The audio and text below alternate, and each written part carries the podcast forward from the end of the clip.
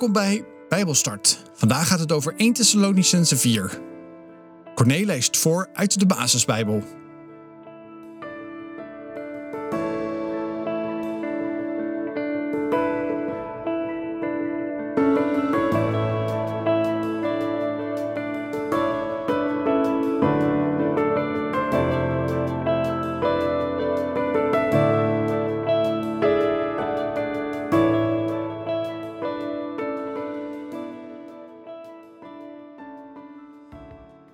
Thessalonicense 4. Verder, broeders en zusters, moedigen we jullie aan, namens de Heer Jezus, om te leven op een manier die we jullie hebben geleerd. Want dat is de manier waar God blij mee is.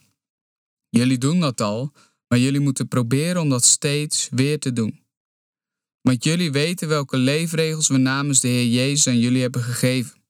God wil dat jullie leven op een manier die bij Hem past. Hij wil daarom dat jullie geen verkeerde dingen meer doen op het gebied van seks, maar dat jullie allemaal op een zuivere en heilige manier met jullie lichaam omgaan. Jullie mogen er niet maar op losleven, zoals de mensen doen die God niet kennen. Jullie mogen je broeders en zusters niet slecht behandelen of bedriegen in deze dingen. Want we hebben jullie vroeger al duidelijk gemaakt en gezegd dat de Heer de mensen voor zulke dingen zal straffen. God heeft ons niet geroepen om er maar op los te leven, maar om te leven zoals Hij het wil. Als jullie hierin niet naar mij willen luisteren, zijn jullie niet ongehoorzaam aan een mens, maar aan God zelf, die ons zijn Heilige Geest heeft gegeven. Ik hoef jullie niet meer te schrijven dat jullie van je broeders en zusters in Thessalonica moeten houden, want dat hebben jullie zelf al van God geleerd. En jullie houden ook van de broeders en zusters in heel Macedonië. Maar we moedigen jullie aan om nog meer van hen te houden. Blijf ook rustig je werk doen. Ik wil dat jullie je eigen brood verdienen. Dat hebben we jullie al eerder gezegd. Want dat is de goede houding tegenover de mensen die niet geloven. Zo hebben jullie niets van hen nodig. Ik wil dat jullie weten wat er gebeurt met de mensen die sterven. Dan hoeven jullie niet verdrietig over hen te zijn, zoals de andere mensen. Die hebben geen hoop. Maar wij geloven dat Jezus is gestorven en weer uit de dood is opgestaan. Daarom weten we dat God ook de mensen die in Jezus geloofden toen ze stierven, weer met Jezus zal samenbrengen. De Heer zegt hierover het volgende. De mensen die leven op het moment dat Jezus terugkomt, zullen niet eerder naar de Heer gaan dan de mensen die al zijn gestorven. Op een bepaald moment zal een van de belangrijkste engelen roepen dat de Heer eraan komt. Hij zal op de trompet blazen en de Heer zal uit de hemel naar de aarde komen. De mensen die in Christus geloofden, toen ze stierven, zullen dan als eerste uit de dood opstaan. Daarna zullen wij die nog leven en nog hier zijn, samen met hen op de wolken worden meegenomen. Dan zullen we de Heer in de lucht ontmoeten. En dan zullen we voor altijd bij de Heer zijn. Troost elkaar hier dus mee.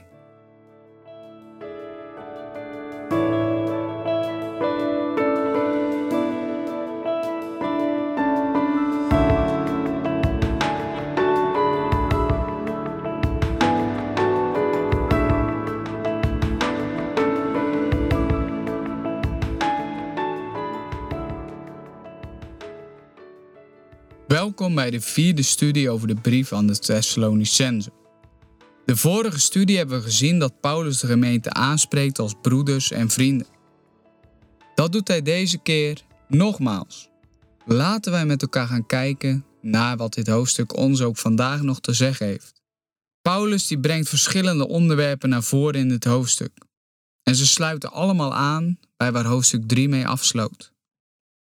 Namelijk de heiligheid de liefde en de komst van de Heer Jezus. En in hoofdstuk 4 gaat Paulus door op deze heiligheid. En hij heeft het ook over de liefde en over de komst van de Heer Jezus Christus. Zoals wel vaker spreekt Paulus de gemeente aan als broeders. Vrienden noemt hij ze in deze vertaling, die wij gebruiken. En om zijn verbinding met hen en de verbinding met elkaar aan te geven, legt Paulus de nadruk hierop. Vrienden, broeders. En hij laat de gemeente hierbij duidelijk merken dat hij een van hen is. En dat schept het juiste klimaat voor wat hij wil doen. Hij wil ze namelijk iets vragen, maar hij wil ze ook vermanen. En dan is het zo belangrijk dat onze relatie met elkaar goed is. Dat wij het durven om elkaar te waarschuwen en aan te spreken. Op blinde vlekken die wij zelf niet zien. En om het de gemeente nog gemakkelijker te maken gehoor te geven aan de vermaning, wijst hij op de Heer Jezus. In de Heer Jezus vindt de vermaning zijn oorsprong. En in Hem vinden wij de kracht om een vermaning ter harte te nemen. En zo was het ook met de gemeente. In het woord wat Paulus gebruikt, vragen stellen, klinkt vertrouwelijkheid door. Hij vraagt iets aan de gelovigen, van wie hij weet dat ze graag bereid zijn om antwoord te geven. En in het woord vermanen komt juist weer iets van zijn vaderlijk gezag tot uiting. Dus hij was een vriend en een vader voor deze gemeente. En voor zijn vragen en voor zijn vermaningen sluit hij aan op wat hij al eerder heeft bekendgemaakt over hun wandel en het liefhebben van God. Ze hebben God oprecht lief. In deze gemeente is de liefde goed in orde. Dat is wat Paulus aangeeft. En Paulus geeft in vers 1 aan dat de gemeente moet wandelen in Gods wegen. Wandelen en God liefhebben horen bij elkaar. Dat lees je bijvoorbeeld bij Henoch. Hij wandelde met God. En daardoor heeft hij hem behaagd, lief gehad. Dat kun je lezen in Genesis en in Hebreeën. En hier zie je dus hoe sterk wandelen en God liefhebben, God behagen bij elkaar horen. En dat is wat Paulus hier ook zegt. Wandel met God en heb Hem lief. En de combinatie van wandelen en God liefhebben, die zit dus bij de Thessalonicenzen wel goed. Maar hoe zit dat bij ons vandaag? Wandelen wij met God? Brengen wij tijd met God door? En hebben we God echt lief? Behagen wij God? En de bemoediging die Paulus je geeft, zoals u ook wandelt, zoals de gemeente wandelt met God, is een toevoeging die de Thessalonicenzen bewaren. Die ze in hun hart bewaren, voor als er moeilijke tijden komen. Dan mogen ze eraan terugdenken dat ze met God wandelen. En Paulus wil voorkomen dat ze verdrietig worden, maar dat ze altijd de hoop zullen houden op Jezus Christus. En als wij ons leven vergelijken met de Heer Jezus Christus, blijft er een enorme leegte. Want wij kunnen onszelf niet vergelijken met de Heer Jezus Christus, maar wij mogen wel toegroeien naar hoe Hij is. Hij is perfect, Hij is volmaakt. En wij mogen als christenen leren te wandelen met God, om Hem lief te hebben, om Hem te behagen. Maar wij kunnen nooit volleerd zijn wij kunnen nooit volleerd zijn in onze toewijding en afhankelijkheid van God. Een vraag aan jou. Ken jij ook geen situatie waarin je volkomen onmachtig voelt? Als die situaties zich voordoen, die in ieders leven voorkomen, dan mogen wij weten dat we kunnen vertrouwen op God. Wij zijn afhankelijk van Hem en wij mogen op Hem vertrouwen. En dit, God behagen, gaat ook om geestelijke groei. Om te groeien in heiligheid, om te groeien in liefde. En zolang wij op aarde zijn, gaat dit proces van groeien door. En dit groeiproces vindt alleen plaats als je Gods woord, als je dagelijkse voedsel tot je neemt. Als wij dagelijks stille tijd nemen met God en gehoorzamen, gehoorzamen naar het woord van God. En dan zullen wij zelf minder worden en de Heer Jezus zal meer worden. Zoals in Johannes 3, vers 30 staat. Betekent niet dat wij onszelf moeten haten. Nee, wij moeten juist onszelf lief hebben en vanuit daar de ander lief hebben. En zo kunnen wij steeds meer op Jezus gaan lijken. En zal de Heer Jezus in ons meer worden. En zal onze Adam minder worden. Als wij ons niet op dagelijkse basis voeden met het woord van God, dan kunnen oude gewoonten zo makkelijk weer voet aan de grond krijgen. En daarvoor waarschuwt Paulus. En het is ook voor ons belangrijk om die waarschuwing ter harte te nemen. Geef oude gewoonten. Geef je Adam geen kans. Maar blijf wandelen met God. Blijf Hem behagen. Blijf Hem liefhebben.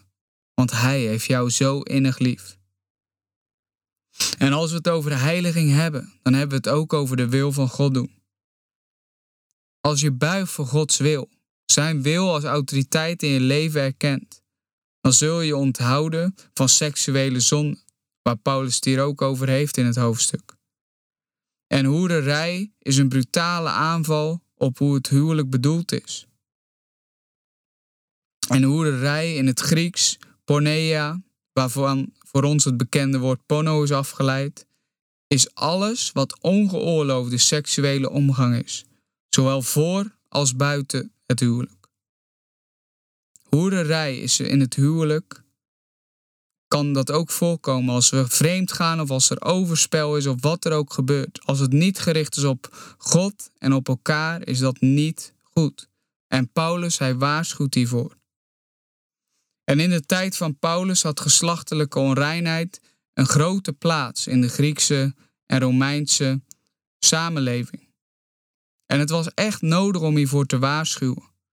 Seksualiteit was ook onderdeel van het eren van de Griekse en Romeinse goden. En daarom wordt hoererij er ook zo sterk veroordeeld.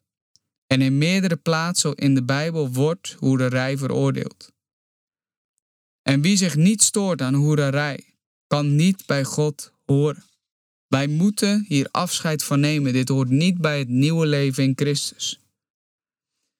En dat het in onze tijd niet meer als afschuwelijke zonde wordt gezien, dat geldt in de gemeente van Thessalonicense ook. Het is zo normaal geworden. Of je nu getrouwd bent of niet, je leeft in een maatschappij waarin het huwelijk ongelooflijk onderuit wordt gehaald.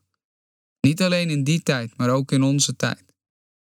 En het bevindt zich niet meer op een hellend vlak, maar het wordt bijna van een stijlte in de afgrond gegooid. En de seksuele moraal holt gillend achteruit. In bijna elke film komen wel prikkelende scènes voor. Reclameboodschappen zijn ermee doorspekt.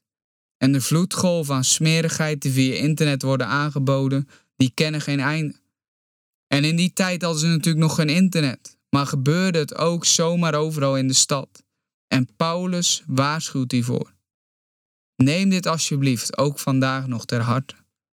Wandel met God en behaag Hem, zodat deze zaken geen ingang krijgen in je leven. Paulus hij sluit het hoofdstuk af met de wederkomst van Christus. Hij schrijft: Dit heeft de Heer Jezus mij verteld. Voordat hij komt, zal er een teken gegeven worden. En de belangrijkste engel zal roepen, en Gods trompet zal klinken. Op dat moment komt de Heer Jezus uit de hemel.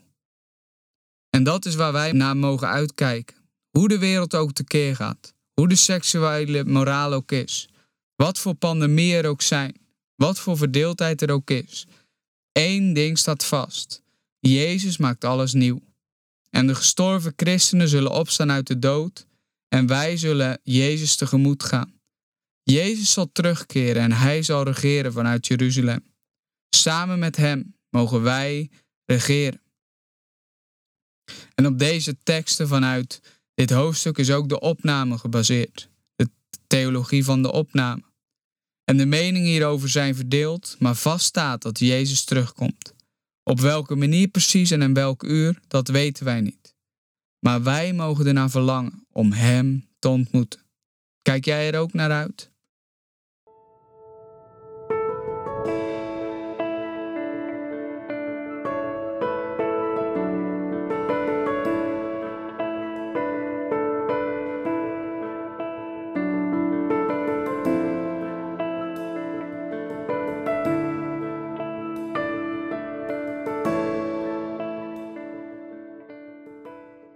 Dit was Bijbelstart, een programma van TWR.